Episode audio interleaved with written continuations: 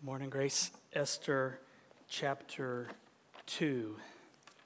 Sometimes we put people in the Bible up on pedestals. And we do this because this is just what we have been taught. It's what we have been heard. What we have heard all of our lives is be like this person, be like that person. Or we put people up on pedestals because honestly, we just don't know the Bible that well, so we don't let the other parts of the Bible speak to and paint the background for what's happening in a particular passage. For instance, take the book of Revelation. If you know your Old Testament, then you will have a pretty good grip on what's happening in the book of Revelation because of the 404 verses that make up the book of Revelation, 278 of those are allusions to one or more passages in the Old Testament. So if you know your Old Testament and you read the book of Revelation, you say, Oh, I see what's happening here. There are these parallels, there's pictures and things happening. Sometimes we just don't know the Bible that well. And that's okay because we're all learning and we're all growing. I'm still learning in my understanding of God's word. There are passages that I interpret differently now than I did 20 years ago. So that's okay. We're, we're all learning and we're all growing. But I think we all have this tendency to put the people in the Bible up on pedestals. We begin to see them as the hero of the story. And we fail to come to grips with all of their warts and with all of their weaknesses, or we just kind of sweep them under the rug. And one person in particular that we do this with is Esther. We put Esther on a pedestal and we fail to look at the backdrop. We fail to take into consideration the law of God. We fail to take into consideration God's law that He gave to His people. So, God's law given to the nation of Israel is the backdrop of what is happening in Esther chapter 2. And if we fail to see that, we will come away with the wrong idea about Esther. I know we love Esther. Esther is a rose. But as 80s glam metal band Poison taught us, every rose has its thorn. So we're going to see all of Esther's thorns today. So get ready to be pricked and to bleed a little. What we'll see in our passage today is this God's grace is big enough to cover your mess. God's grace is big enough to cover our mess. Esther chapter 2 will remind us that no matter what we have done, there is grace. Maybe you have blown it. Maybe you have blown it big time. Maybe you have compromised like Esther does in this chapter. Maybe you've done something that you are so ashamed of that haunts you every single day. Maybe you've done something and it has become your functional identity. I mean, you, you see yourself as the person that did that, said that, etc. So it's your, it's your functional identity. That's how you view yourself. Well, the good news of the gospel is that God's grace is big enough to cover all of your mess, to cover all of your sin. That's what we'll see as we watch Esther absolutely blow it in this chapter. She will compromise. She will hide her faith. She will lie and deceive people.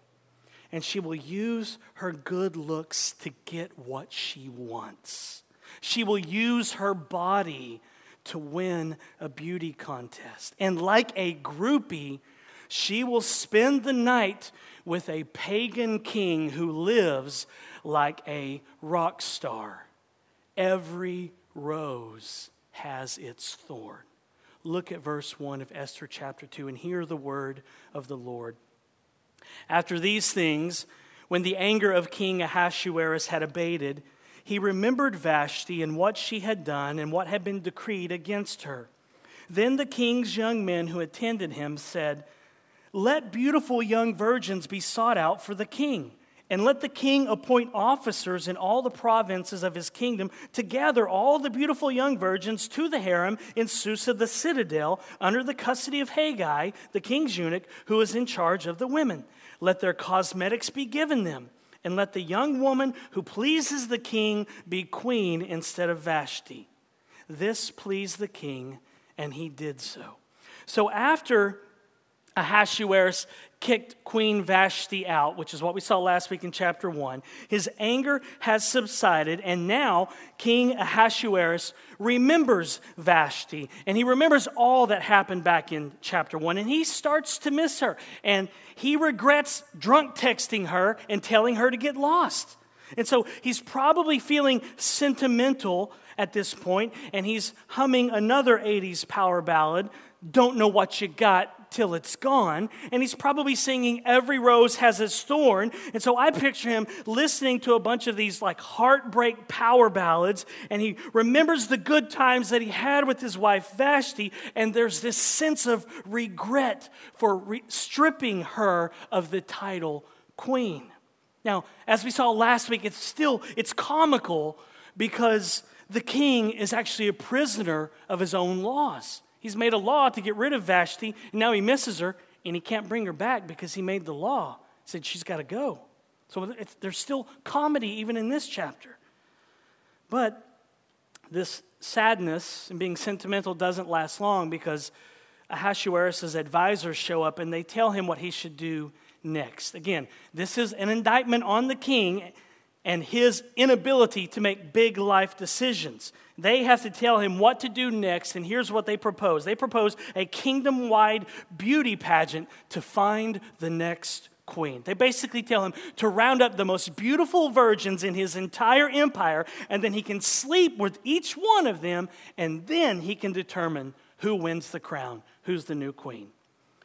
Now, based on what you know of his character from last week in chapter 1, what do you think Ahasuerus said to this advice? Round up all the women, sleep with all of them, and finally decide which one you want. Here's how he probably replied Absolutely. I like that plan a lot. You guys are getting a raise this year. See, these advisors know the king. They know what he's looking for in a woman, so they tell him the plan. We're going to gather up all the most beautiful virgins in the kingdom. Now, what's interesting is the Hebrew word here for virgins is it gets translated mostly in English as virgins, but it's just the word that refers to a young woman who's at the age of being married. She's at an age where she can be married now. Now, most unmarried women at this point probably were virgins, but it's a possibility that Esther wasn't depending on what her life was like at this, you know, as she was younger, it's possible her character is not that great as we're going to see today. So it's at least a possibility. But the idea here is you're rounding up all of the young women who are old enough to be married, rounding up all of the most beautiful young women who are old enough to be married. Notice that all of these women have to be beautiful. These advisors know the king. They know what's most important to him in a woman. She has to be young, beautiful, and of the age to be married. And the woman that King Ahasuerus ends up choosing, Esther, oh, she is all that and more. Look at verse 5.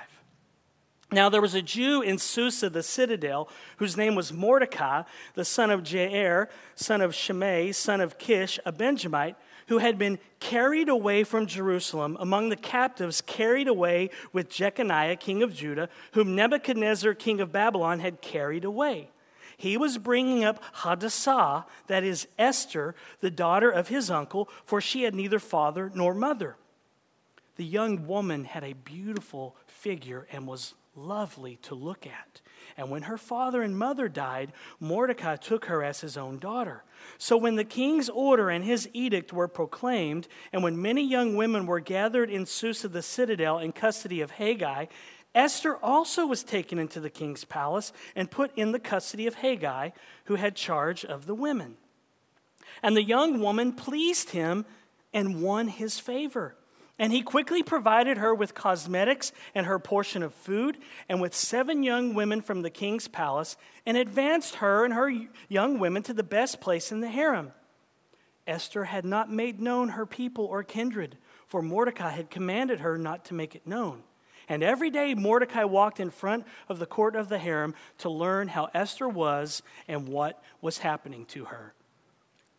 So we are now introduced to the two main players in our story, Mordecai and Esther. We get the background of Mordecai's family in verses 5 through 6. Mordecai's family, the text tells us, was taken into exile into Babylon many years before. In fact, to reinforce the trauma that happened, that his family experienced when they were taken into captivity, the author uses this Hebrew word for carried away three times in one verse, in verse 6.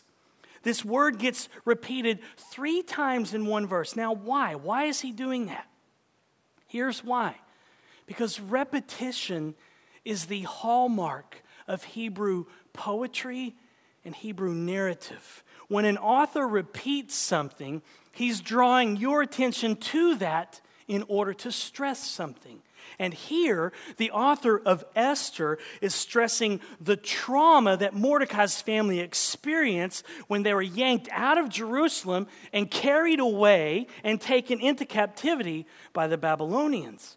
What his family experienced so many years earlier as they were ripped out of their homeland in Jerusalem is highlighted by this word being used three times in one verse but it also sets us up to question why Mordecai had not returned to Jerusalem. Why was he still in Persia?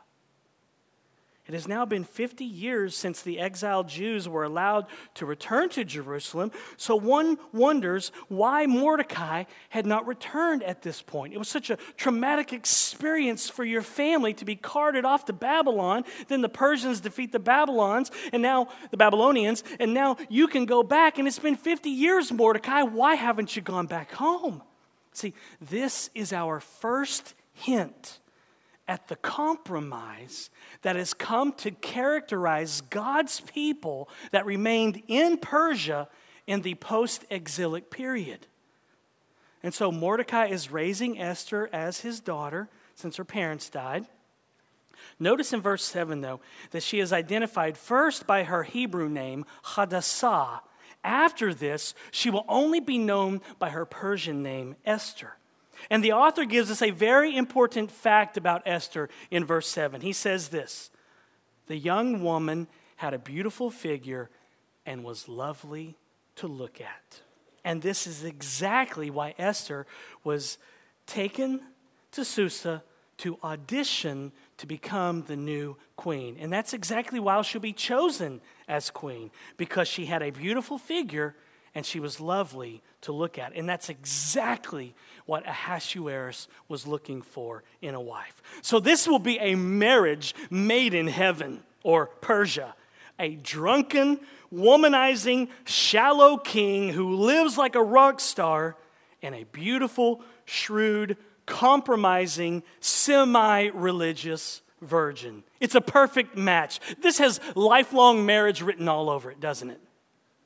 Now, some people try to argue that because verse 8 says that the other beauty pageant girls were gathered while Esther was taken, that that means that Esther was taken against her will.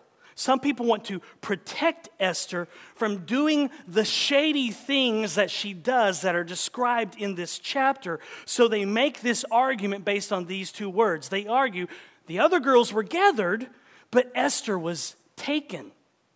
However, the same word is used for Esther being taken. It's the same word that's used in verse 15 when it says that Esther was taken by Mordecai to be raised by him. So that kind of taking wasn't a bad thing. It's not a bad thing. The point here is that Esther was not taken against her will, she willingly went along with this.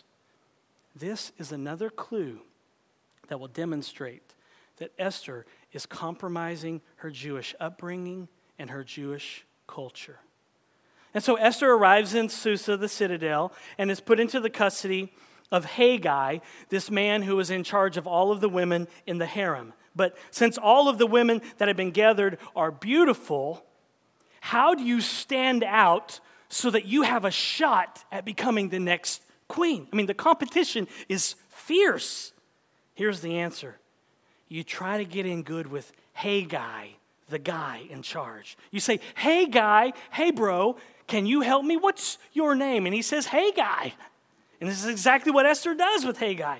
She makes the most of this situation by doing what verse 9 says. Look, it says, She won his favor. Notice that she did not find favor with him. She was not granted favor by the Lord. The text says that she won his favor. There's a difference. She did not passively find favor with Hegai, she actively won his favor.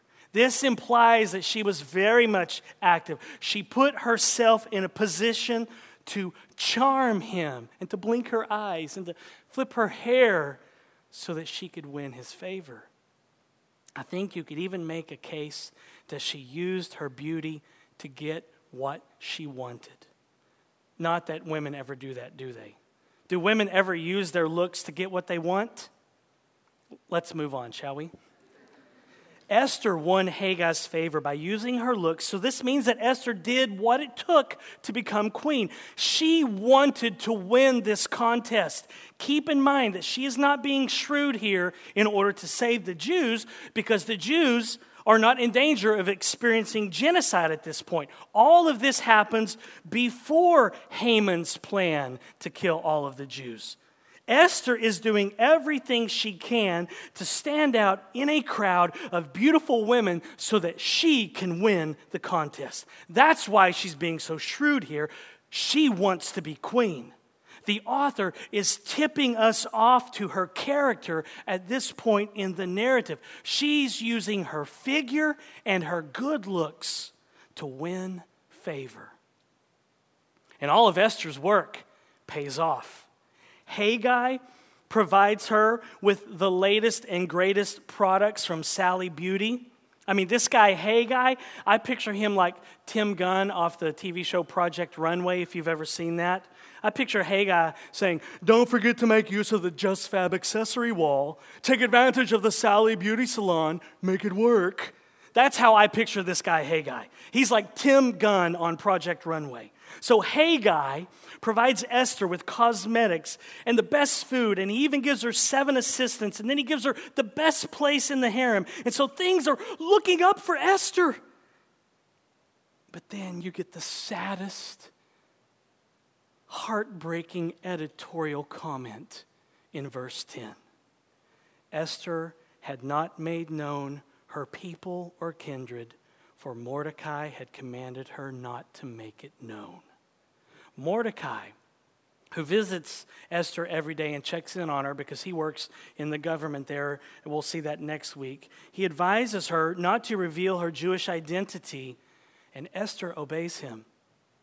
The author is letting us know that Esther is beginning to adopt her Persian identity and her Jewish identity is fading away. He's telling us that she's continuing down this path of compromise. Esther has no problem using Vidal Sassoon to dye the roots of her hair runway red, but she won't reveal her Jewish roots. She'll make sure she doesn't go out on a date with her roots showing, but she won't show her Jewish roots. Esther is more concerned about concealing the roots on her head than she is about concealing her Jewish roots. Now, lest we throw Esther under the proverbial bus for her compromise, how many times have we compromised our beliefs? How many times have we succumbed to cultural pressure at work, with family, school?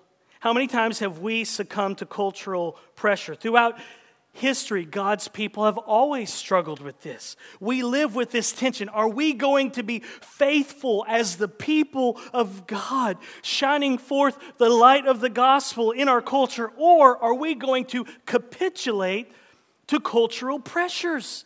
This is not new, Grace, and we see this happening in our culture today, don't we? Christians are being sued for what they believe. It's not new, Grace. Welcome to life as a Christian in a fallen world. We all compromise in big or small ways. But the good news of the gospel is this this is what we believe God's grace is big enough to cover our mess. We all compromise in big or little ways. We've all blown it in some way. As we saw last week, we are always trying to build up these little kingdoms of self where we are the king or the queen of our kingdom. We're the most important thing, the most important person. We get our way. We all look to other things that we saw last week. We all look to other things to bring us satisfaction. All of us at times forget who we are in Christ, that we are in union with Christ. And when we forget that, we start to experience heart drift, and we end up being shaped and molded by the world rather than God's word. But the good news of the gospel is that God's grace is big enough to cover our mess. And in our day and culture, think about how hard it is to be a faithful witness to Christ. And if you think it's hard right now for us, wait until you see the pickle that Esther gets herself in. Look at verse 12. Now, when the turn came for each young woman to go into King Ahasuerus, after being 12 months under the regulations for the women, since this was the regular period of their beautifying, six months with oil of myrrh and six months with spices and ointments for women, when the young woman went into the king in this way, she was given whatever she desired to take with her from the harem to the king's palace. In the evening, she would go in and in the morning, she would return to the second harem in custody of Shaashgaz, the king's eunuch, who was in charge of the concubines. She would not go into the king again unless the king delighted in her and she was summoned by name. So here's how the beauty pageant worked in Persia. After spending 12 months getting pampered with pedicures and manicures and back rubs and facial scrubs and scalp massages and placing pieces of cucumbers over their eyes and getting the total spa treatment, after 12 months of that, the girl would be sent in to see the king. And she gets to wear whatever she wants when she goes in to see the king jewelry, she can put on perfume, makeup, new clothes, outfits from Victoria's Secret, you name it. And then she goes in to see the king. Now, what's interesting here is four times the author will use this phrase, this Hebrew phrase, boel, which means to go in, to go into. Four times he uses this phrase in verse 12, 13, and two times in verse 14 to describe what happens when the girls would go in to see the king.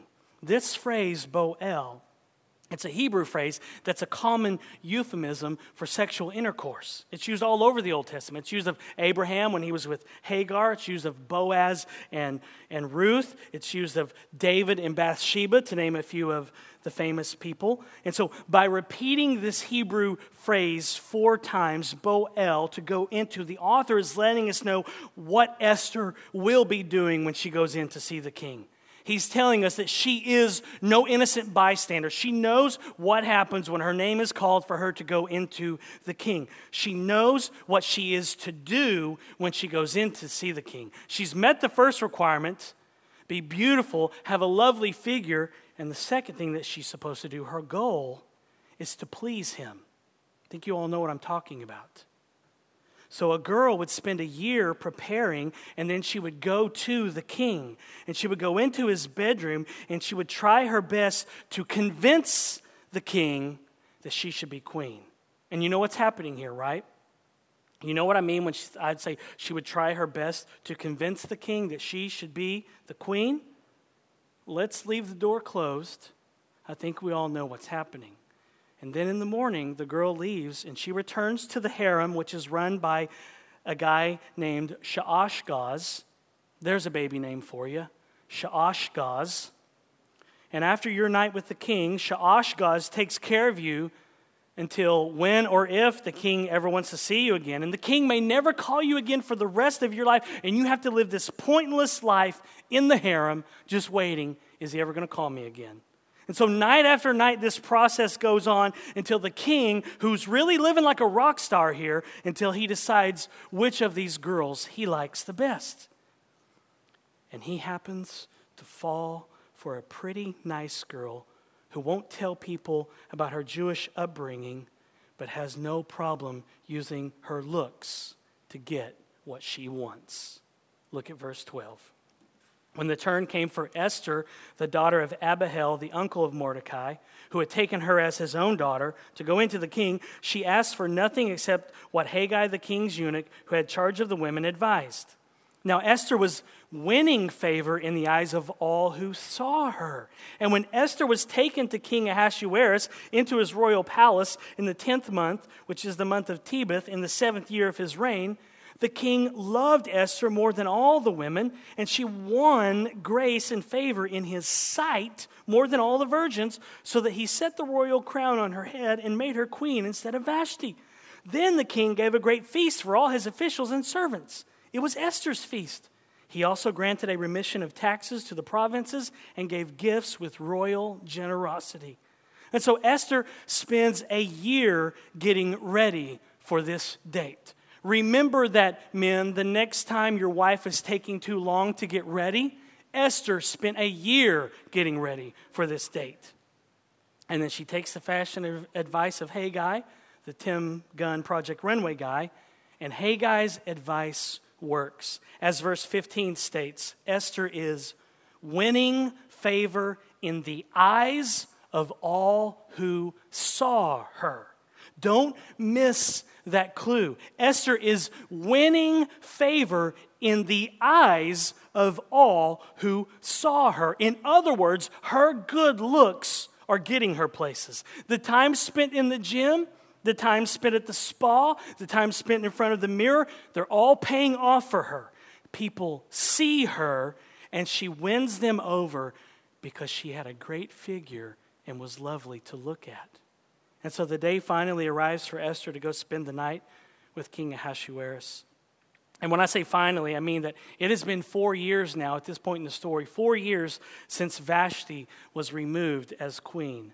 Verse 16 tells us that Esther's date with the king occurred during the seventh year of his reign. And the events that we saw last week in chapter 1, they occurred during the third year of his reign. That's when Vashti got the boot. So it's been four years since Vashti got the boot, and it has been at least a year, the last year of those four years, Esther started prepping herself physically for this night. And it's even possible that over 1,000 women have passed through the king's bedroom by this point. And now it's Esther's turn to audition. You can't help but notice the contrast here between Queen Vashti and Esther. Queen Vashti refused to be a sex object for the king, while Esther seemed too willing to do so. Queen Vashti, remember in chapter 1, said, I will not be paraded before your drunken friends for them to gawk at my figure. And yet Esther willingly goes in. Again, I believe it's a further indictment on her character. Though she is failing spiritually, Esther emerges victorious the next morning. Her night with the king was a success in the world's eyes, the king was pleased with Esther. She won him over with her looks and what transpired that evening. She won grace and favor in his sight, the text says. So the king was pleased with her. In fact, the author seems to pile up all of these words in verses 17 and 18 to get the point across. He says, The king loved Esther more than all the women. Loved this was a one night stand. You don't love somebody after a one night stand. I think the idea is here he's like a teenager who's like, I just love them. We've been dating for two days and I love them. You don't love them. You're infatuated at best. Blind? Definitely. He loved Esther. You're, supposed to read that and be like, okay, this guy is so shallow. This is comical. And she won, the verse, verse 17 and 18 says, she won grace and favor in his sight more than all the virgins who aren't virgins at this point. So that's why that word means a woman who's young and able to be married. So that he set the royal crown on her head and made her queen instead of Vashti. And then the king gave a great feast. In other words, she made an impact on the king that night. So much so, he lowered taxes that year and he gave out gifts like Santa Claus, the text says. He's just a rock star who is blowing through his royalty checks, pun intended. And so the day finally arrived for Ahasuerus after thousands of girls came and went. He found a new queen, a queen who concealed her true identity in order to acquire a new one. We must pause at this point and think about what just happened. All of this happened in Persia. And the two main characters are Jews. They're Israelites. Jews who are supposed to be living as faithful stewards of, faithful servants of Yahweh, the sovereign Lord, even if they had not returned home to Jerusalem, which you would at least expect by this point, especially when the author tells us three times of how traumatic it was for Mordecai's family to be yanked out of their home, homeland, even if they haven't returned home to Jerusalem by this point. You still expect them to live faithfully because they are called as God's people to live faithfully in the midst of this crooked and perverse generation. Sadly, Mordecai and Esther were not maintaining their Jewish identity. Esther hides, she conceals her true identity, she deceives people. So I think it's a fair assumption to say that she probably doesn't maintain the strict kosher diet that was regulated in God's law, in God's word. I think it's safe to say that she probably doesn't keep the Sabbath. In fact, Esther marries a pagan king so we know she ignored that part of God's law, which said Jews are not allowed to marry foreigners. And if you want to know how serious Jews were in the post exilic period, in this time period, how serious they were about marrying foreigners, just turn your Bible back one page to Nehemiah 13. What does Nehemiah do when he hears that some Israelites married foreigners and that they don't even know the Hebrew language? They're so immersed in those cultures. What does Nehemiah do? He confronted them, he cursed them, he beat some of them up, and then he pulled out their hair. Can you imagine a pastor showing up at your house, calling you out on your sin, beating you up, and then pulling your hair out? Well, that's what Nehemiah did when those Israelites in his day had married foreign women. I don't think Nehemiah would like what Esther does in Esther chapter 2. Nehemiah is not going to be guilty of putting Esther up on a pedestal. Now, I understand that this can be uncomfortable because many people have tried to soften the blow here and to present Esther in a better light. I understand that many people have tried to alleviate the discomfort of having the hero of this story be involved in such immoral behavior. We kind of sweep it under the rug. I understand that many books and commentaries and sermons have been present, have, have presented Esther in a positive light. She has been presented to us as a rose, but she has thorns. So I understand how it might sting to get pricked and to hear that someone who has been elevated as a hero is not really a great role model after all. She's just a supermodel who used her looks to get what she wanted. But Esther made this decision. She could have stood up for her beliefs. She could, she could have said, I am not going in to sleep with that sleazy, drunken pagan king. And if you want to kill me, then kill me. I'm not doing that. She made this decision.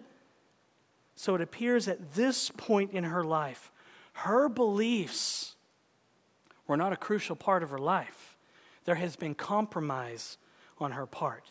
Now, compare Esther to another person who faced the same opportunity to compromise in the same Persian empire.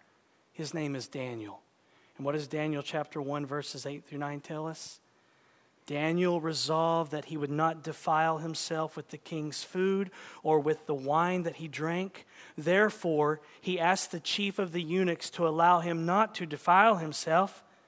And God gave Daniel favor and compassion in the sight of the chief of the eunuchs. Notice that Daniel did not actively win favor here. He's not scheming like Esther. God gave him or granted him favor because he wanted to be faithful to God's word. Daniel turned down the delicacies, of the king's court to remain faithful to God's law, to remain faithful to his identity as a servant of Yahweh. He chose to be thrown into the lion's den than to compromise and quit praying. He didn't compromise, just like his three friends who would be thrown into a burning fi- furnace rather than bow down to a king. As Iain Duguid says, if someone is willing to suffer the consequences, full obedience to God's law is always an option. Esther did not do this. She could have. She, she, she could have said, I'm a Jew, I'm an Israelite.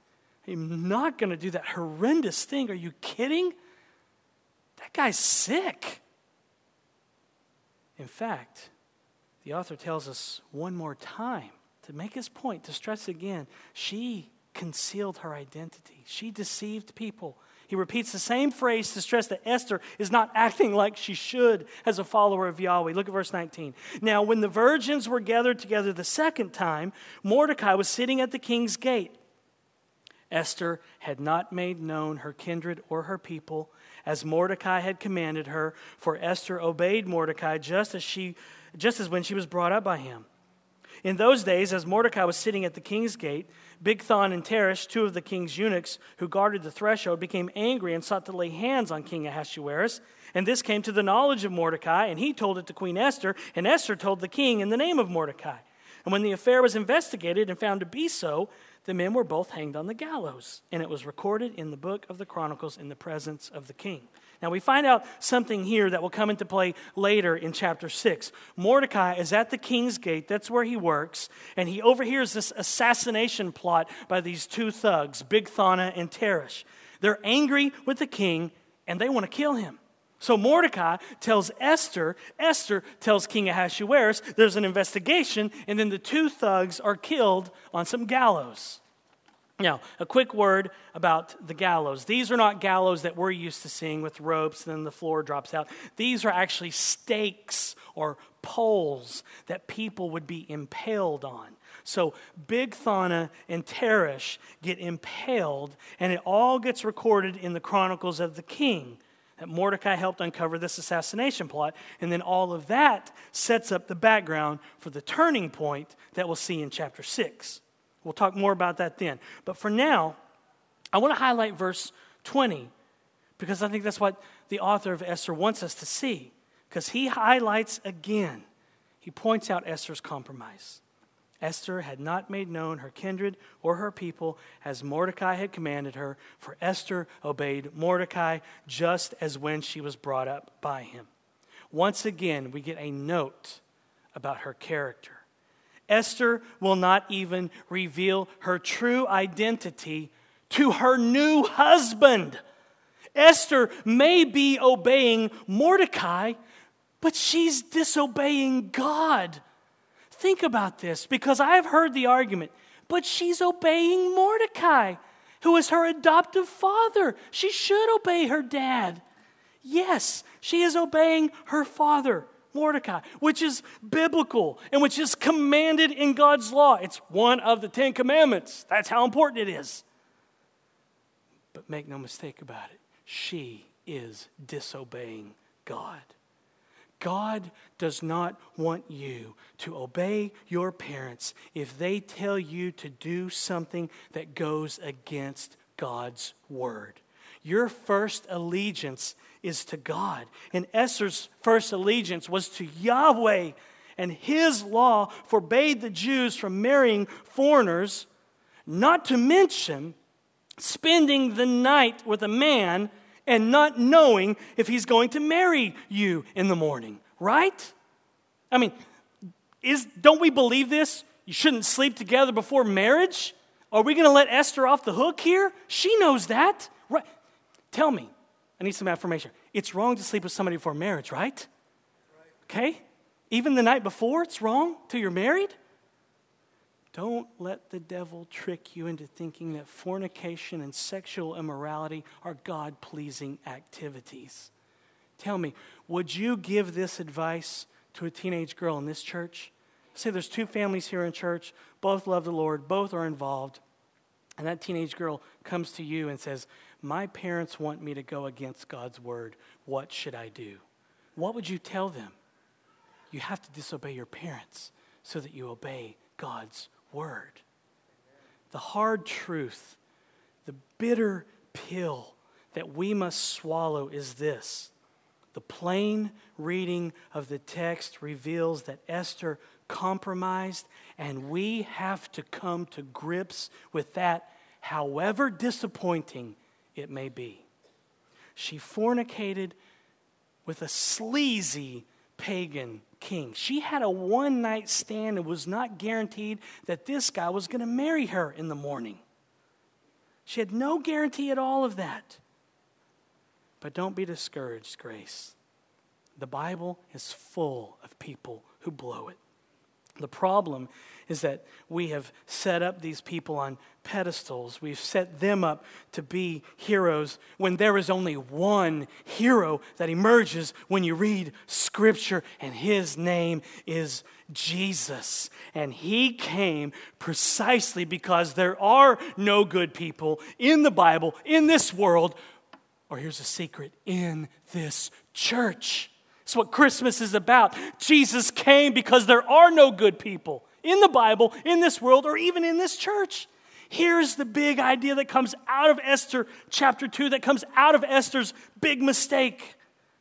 God's grace is big enough to cover our mess. God's grace is big enough to cover our sin, big enough to cover our rebellion. It's big enough to cover Esther's mess, and it will. We'll see that as the story unfolds. We see this all the way through the Bible.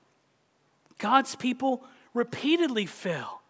They sin, they rebel, they compromise, just like Esther does in chapter 2. Look, you don't want your daughters to grow up and be like Esther in chapter 2.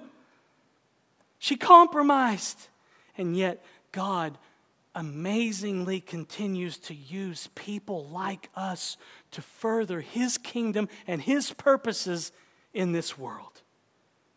Understand this, grace. Redeeming hopeless, messy situations is God's specialty. Redeeming hopeless, messy, crazy family situations is God's specialty. This is what he does best, and the book of Esther shows us that. You get to the end and you discover that God providentially and graciously used Esther's mess for his redemptive purposes. Oh, God's hidden. We saw that in the introduction to this book. God is hidden in this story, but he is present even though he is most absent. This is not just good news that was limited to the 480s BC in the Persian Empire. This is good news for us today. How often have we compromised because we did not want to suffer the consequences of being salt and light in our culture, with our families, workplaces, neighborhoods, school? How many times have we sought our identity in the things of this world instead of remembering that we have been united to Christ by faith? We've all done it plenty, haven't we?